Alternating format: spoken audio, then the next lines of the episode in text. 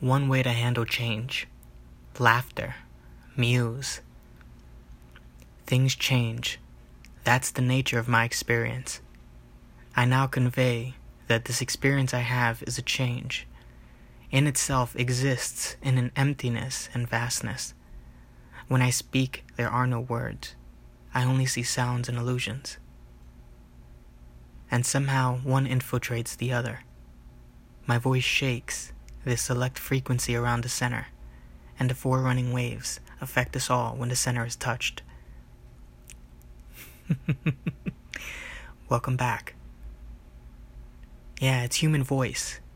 Human voice has the ability to persuade reality, to coax things, to infiltrate my illusions through the miracle of free will and free principles. Maybe this is why I laugh. Because he who laughs at himself never runs out of things to laugh at.